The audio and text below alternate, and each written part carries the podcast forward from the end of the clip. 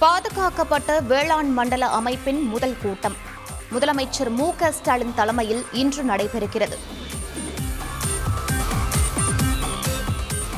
தர்மபுரம் ஞானபுரீஸ்வரர் கோவிலில் இன்று கொடியேற்றம்.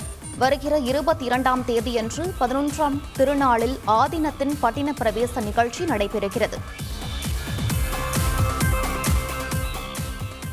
கூட்டுறவு தேயிலை தொழிற்சாலைகளுக்கு மானியம். ஐந்து கோடி ரூபாய் சிறப்பு மானியம் வழங்கி அரசாணை வெளியீடு.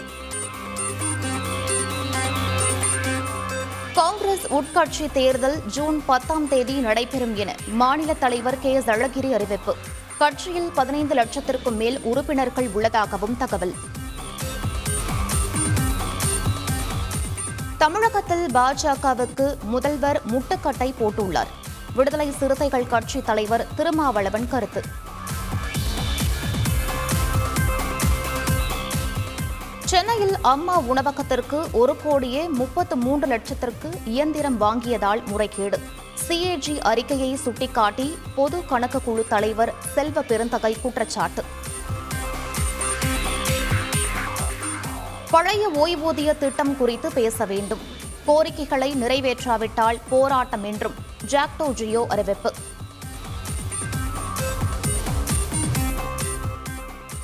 நாட்டு மக்கள் நம்பிக்கையை பெற்ற பிரதமர் ஒரு வாரத்தில் நியமிக்கப்படுவார். பொதுமக்களிடம் உரை நிகழ்த்திய இலங்கை அதிபர் உறுதி. இலங்கையின் அடுத்த பிரதமர் ரணில் விக்ரமசிங்கே என எதிர்பார்ப்பு. ஓரிரு நாளில் பதவி ஏற்பார் எனவும் தகவல். தமிழகத்திற்கு வரும் இலங்கை அகதிகளின் பிள்ளைகள் அரசு பள்ளிகளில் சேர்ந்து படிக்கலாம். அனைத்து உதவிகளும் செய்து தரப்படும் என்றும் பள்ளி கல்வித்துறை அறிவிப்பு.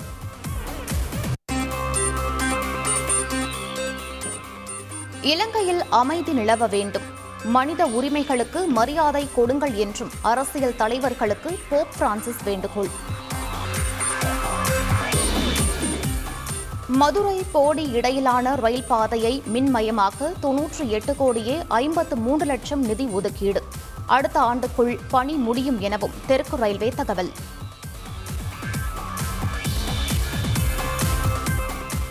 பேரறிவாளன் வழக்கு விசாரணையின் தீர்ப்பை தேதி குறிப்பிடாமல் ஒத்திவைத்தது உச்சநீதிமன்றம்.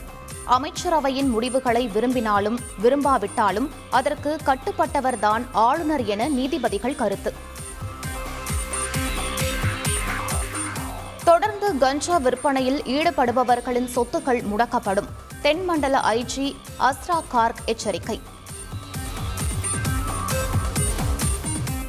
கடலூர் மாவட்டம் பெரியகுப்பம் பகுதியில் பெட்ரோல் குண்டு வீசிய மர்ம நபர்கள்.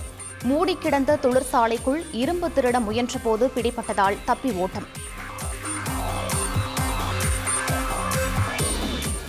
விருதுநகரில் இளம்பெண் பாலியல் வழக்கில் கைதான நான்கு சிறுவர்களில் ஒருவரிடம் வாக்குமூலம்.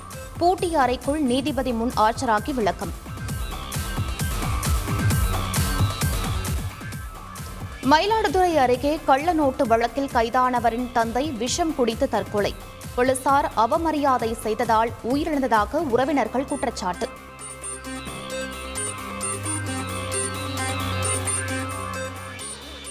அரசு வாகனம் தவிர பிற வாகனங்களில் ஆ அல்லது ஜி என்ற எழுத்துக்களை பயன்படுத்தினால் கடும் நடவடிக்கை. போக்குவரத்து துறை எச்சரிக்கை.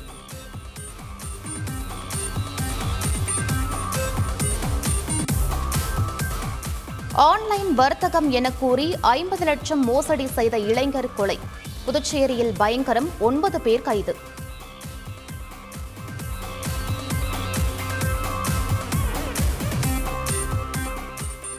டெல்லி விமான நிலையத்தில் நானூற்று முப்பத்து நான்கு கோடி மதிப்பிலான ஹெராயின் பறிமுதல். வருவாய் புலனாய்வு அதிகாரிகள் நடவடிக்கை.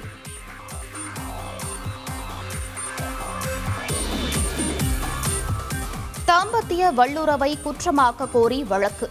இருவேறு தீர்ப்பு வழங்கிய டெல்லி உயர்நீதிமன்றம் மேல்முறையீடு செய்ய மனுதாரர்களுக்கு அனுமதி.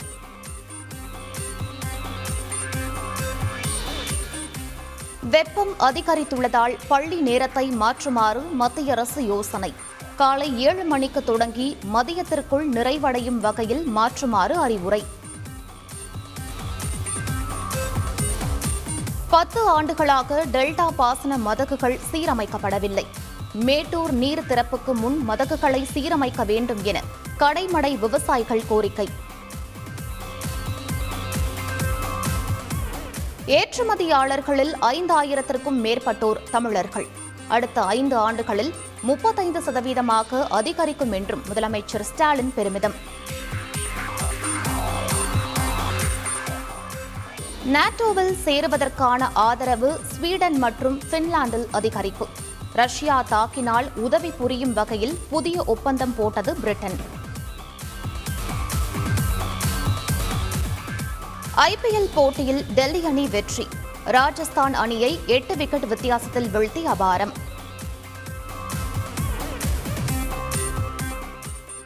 ஐபிஎல் தொடரில் இருந்து வெளியேறினார் ஜடேஜா. காயம் காரணமாக விலகியதாக சென்னை அணி நிர்வாகம் அறிவிப்பு.